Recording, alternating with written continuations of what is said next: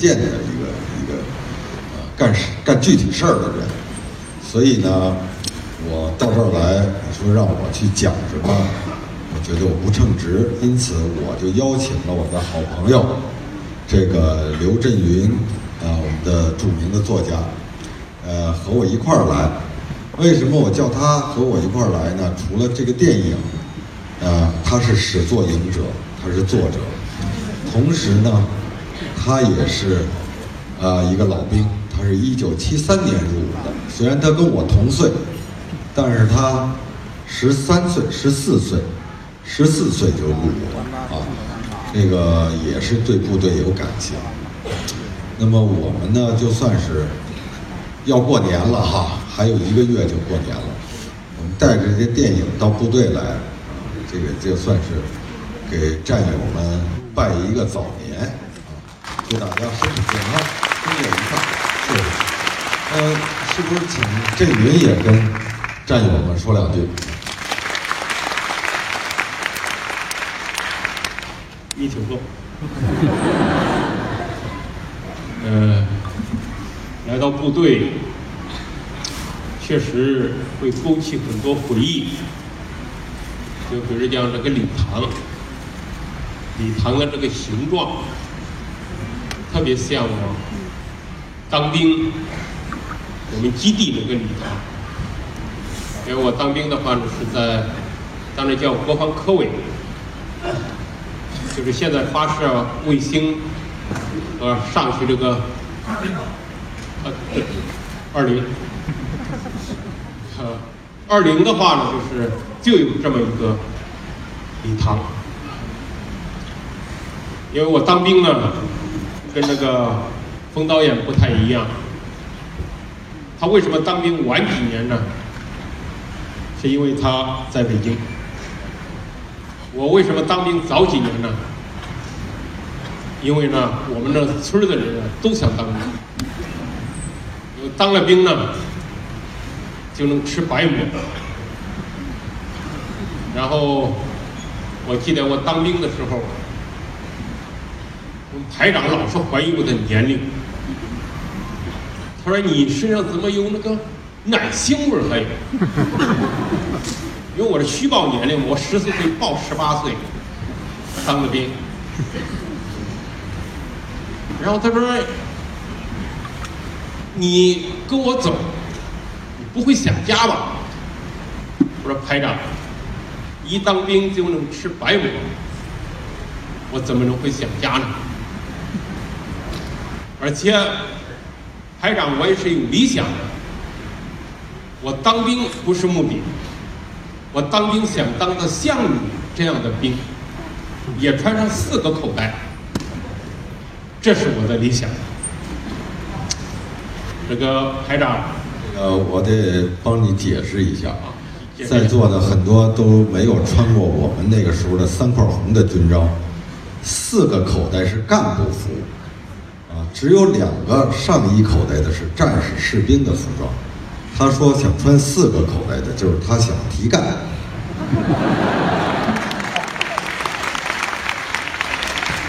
提干的目的是什么呢？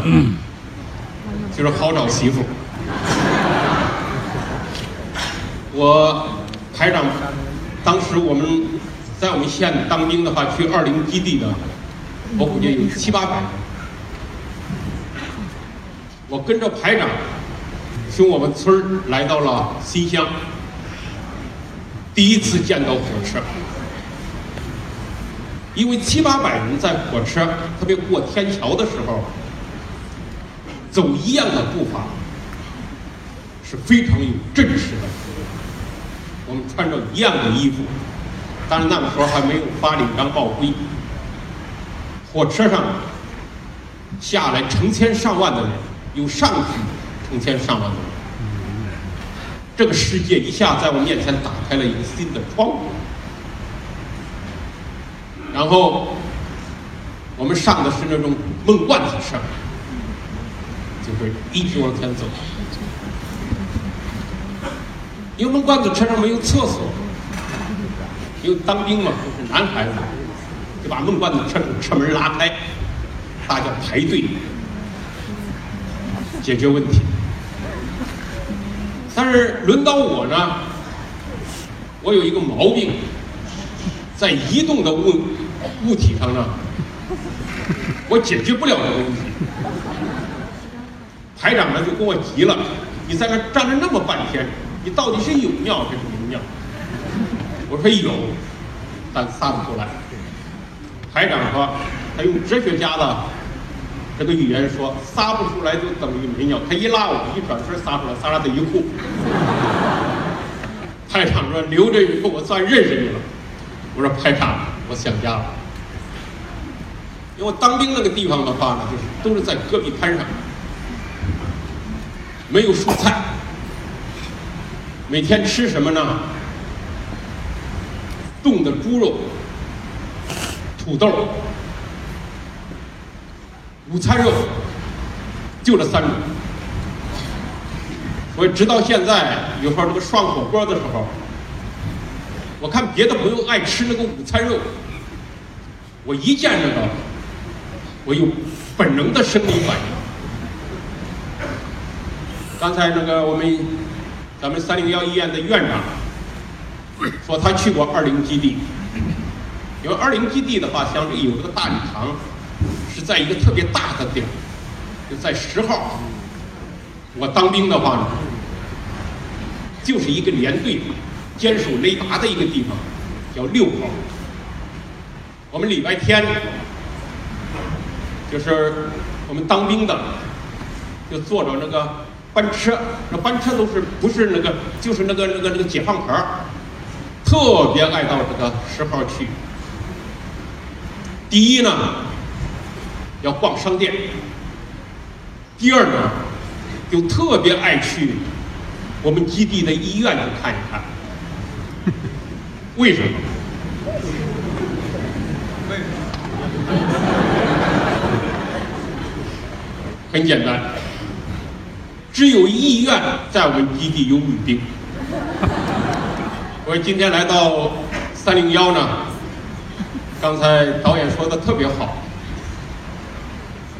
快元旦了，带了一部片子来慰问老战友。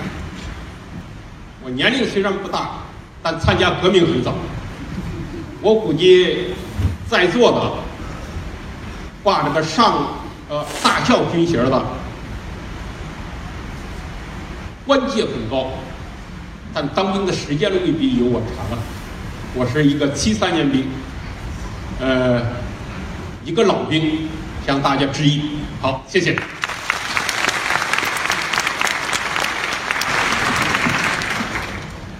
呃，我们这个到了部队，肯定是要抒发一下这个部对部队的这个情怀哈。我刚才跟咱们院长说，我曾经拍过拍过一部电影叫《集结号》，啊，这个就是因为跟这个部队有感情，所以要拍这部电影。啊，我印象特别深的是，呃，我是一九八四年转业。在我这个转业的时候呢，啊，我有半年的时间我在找工作，啊，因为军转办把我分配到西直门粮食仓库宣传科报道，我围着西直门火车站旁边那粮食仓库转了三圈儿，我想了半天我没有走进去，呃，我不想成为一个西凉太守。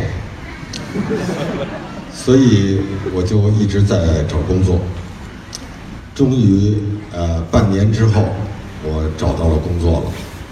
呃，地方这个单位呢通知我呢，呃第二天去报道。那在那天晚上，呃，在这个晚上吃完晚饭，我母亲突然跟我说：“她说小刚这个。”你是不是明天以后就不能再穿军装了？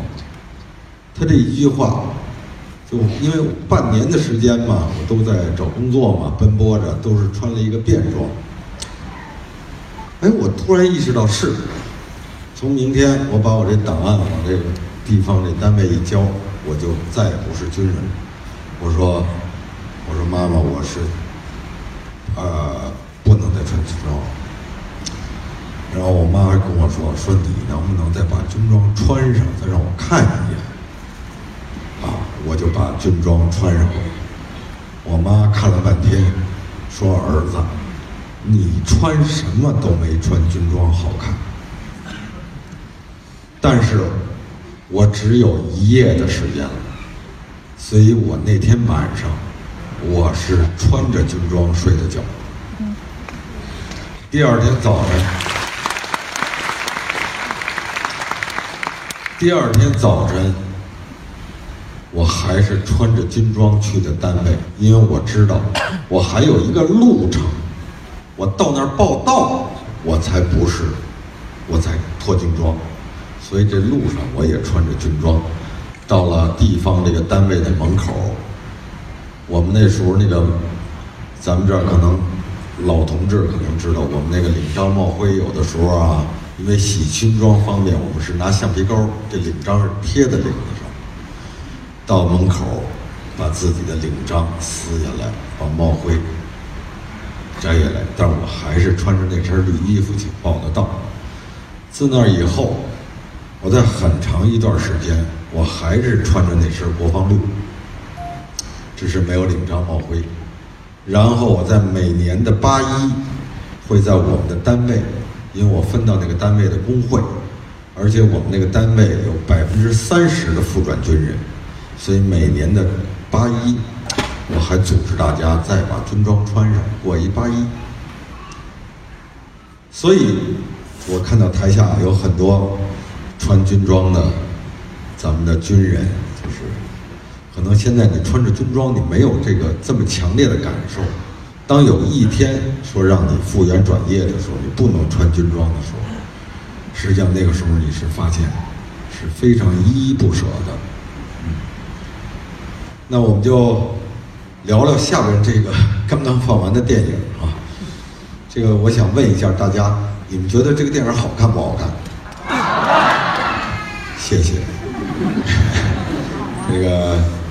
呃，这个电影现在正在上映中，呃，是一个喜剧，啊，但是这个喜剧呢，不同于我们过去习惯了的看的那些喜剧，啊，为什么呢？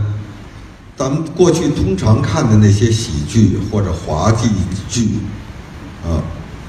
或者是撒狗血的喜剧，啊。大家很喜欢看，很轻松，啊，但那些往往是离我们的生活非常远的，是编出来的戏。但是这一部喜剧是刘震云老师啊，从生活里头，从生活的土壤里头刨出来的喜剧，它和我们的生活紧密相连。这个圆像一面镜子，啊啊，映出了镜中的故事人物，同时也折射了我们在座的看电影的观众。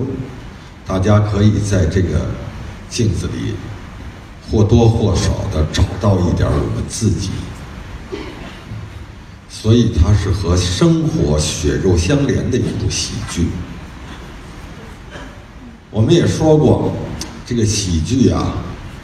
有三种，一种呢是语言上的喜剧，啊，我们看这个，呃，本山啊，什么他们这个小品、春节晚会啊、宋丹丹呀，这些，这个语言非常的可笑，非常的可乐，把大家逗得前仰后合。还有一种呢，是这个事件，这个事件很有意思啊，这。由事件引起的喜剧，还有一种喜剧呢，就是这个故事背后的道理的可笑。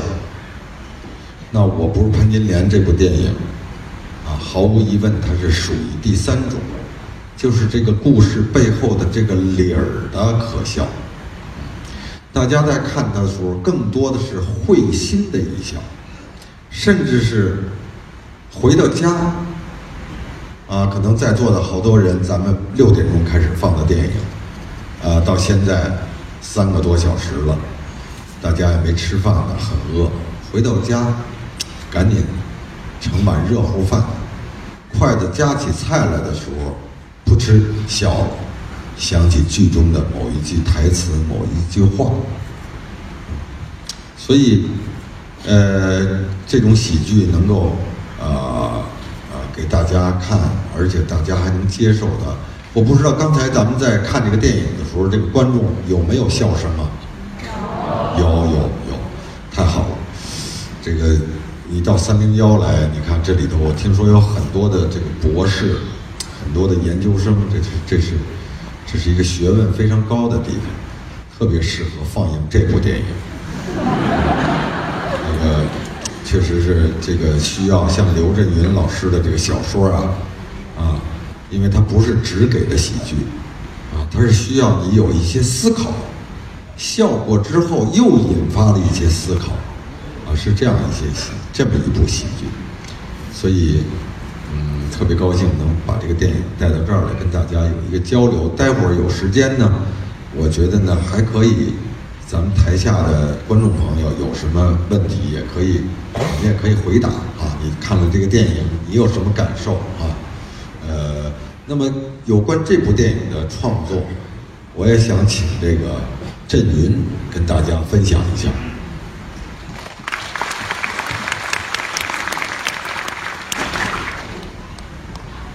呃，小刚大导演的话呢，大家知道，他是一个大师级的导演，因为我跟冯导演呢合作过，到目前为止是四部戏，一部呢是一地鸡毛，一部是手机，还有一部的话是一九四二，还有一部的话就是大家刚刚看到的。我不是潘金莲。冯导演，他拍每一个电影的时候，他总是能够找到一个别人没有采取的这种方式，比如讲，像这个电影在用圆在拍，其实比这个更重要的是，他总能找到一个。新的角度，不管是像唐山大地震，不管是像集结号，包括非诚勿扰，这个独特的角度，就是一个导演跟生活、跟电影三者之间的关系。换句话，是一个什么样的生活态度？比如讲，像当时拍《一九四二》的时候，其实《一九四二》，如果在座的如果有那么多知识分子和博士生的话，如果看过这个原小说的话，它非常不适合改成电影，因为这个小说的话呢，是一个中篇，整个呢是一个碎片式的调查体的一个小说。里边没有任何的电影的元素，因为拍电影，你首先要有一个完整的故事，跌宕起伏的情节，生动的细节和对话，而且更重要的要相对集中的人物。一九四二都没有。一九四二的话呢，就是小刚导演的话呢，花了十六年的功夫。要把它拍成电影。当初拍这个电影的时候，我们找了业界电影业界最有权威的那些人士来论证它能不能拍成电影。这些权威人士在别的问题上都有分歧，唯独在这个能不能拍成电影《一九四二》。没有任何分歧，就是那是不可能的。为什么要把这个不可能变成可能呢？然后小高导演说的是另外一番理论和认识。他说，如果没有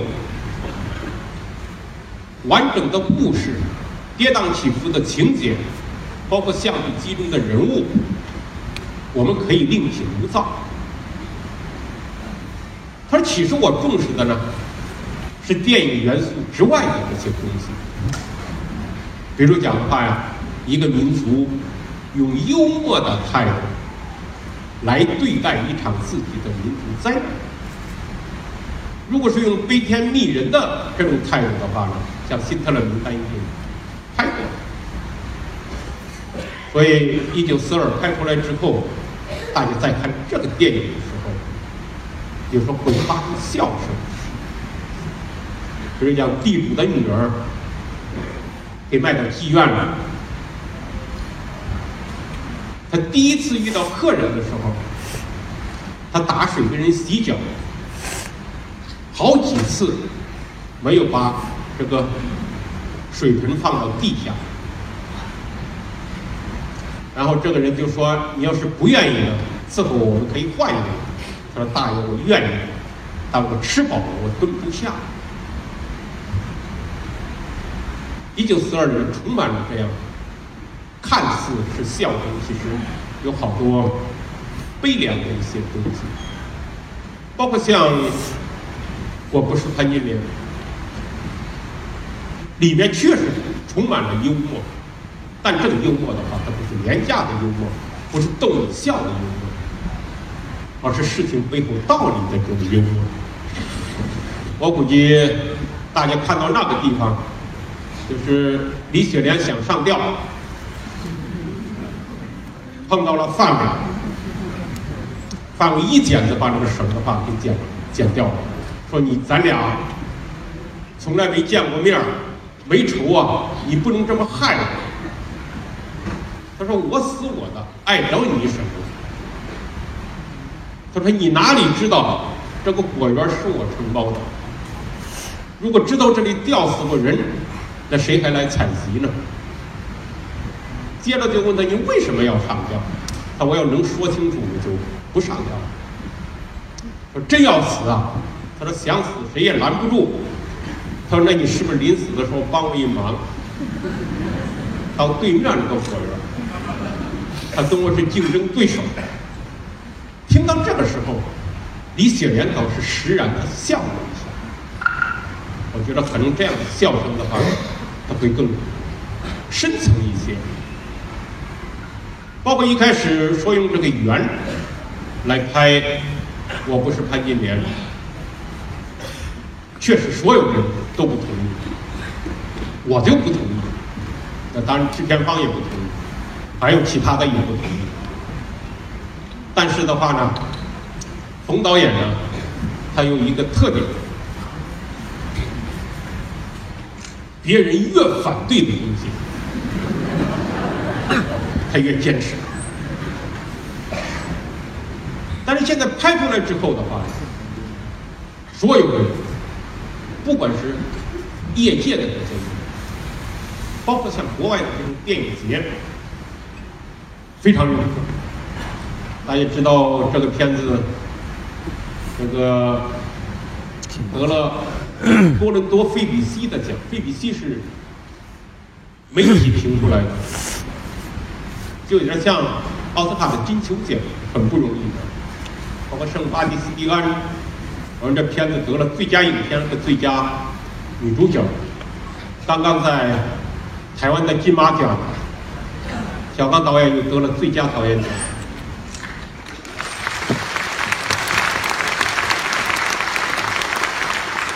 这很不容易最应该得奖的是作者，结果他们这堆糊涂蛋给我了。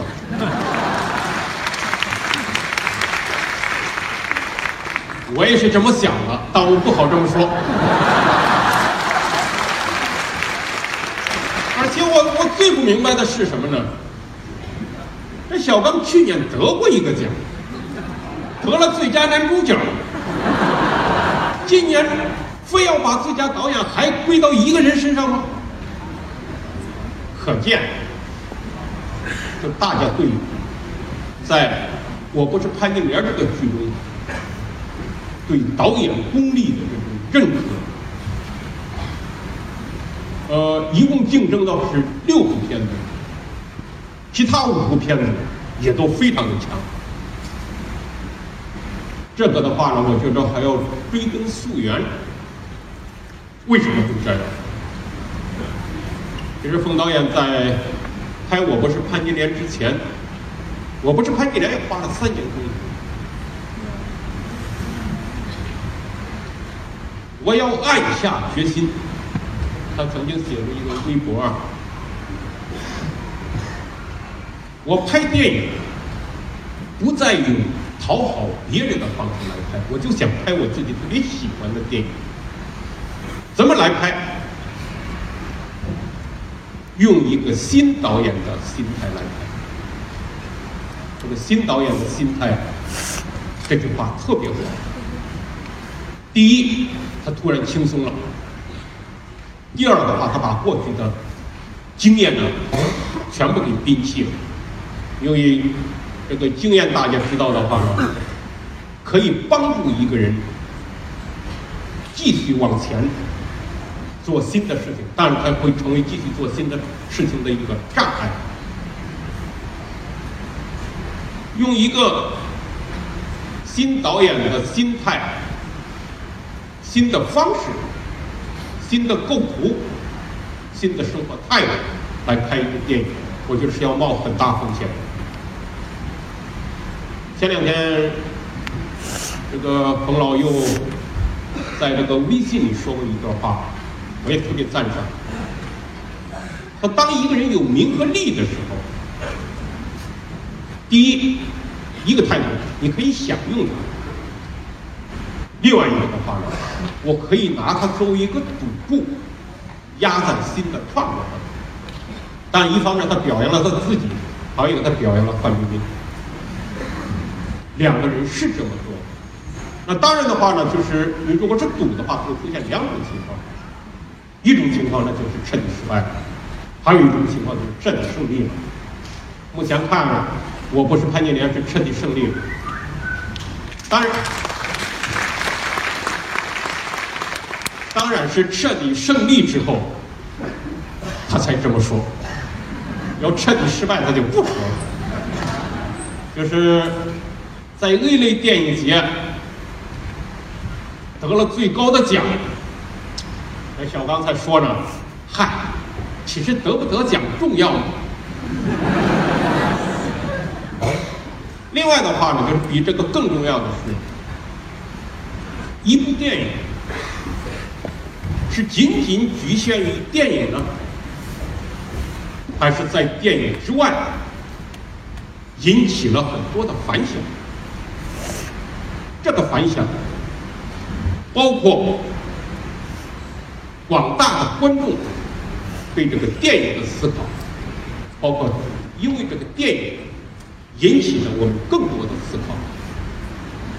它确实，目前我不是潘金莲，不只是一个。电影的事件，因为前天的话，我看那个湖北的那个戴省长，他看了之后，他也非常有感触，而且有好多朋友碰到我，都说这个电影，第一让他们笑了，第二呢，笑了之后呢，还引起了一些思考。我觉得这是这个电影成功的最主要的标志。好，我先说这么多，好，谢谢。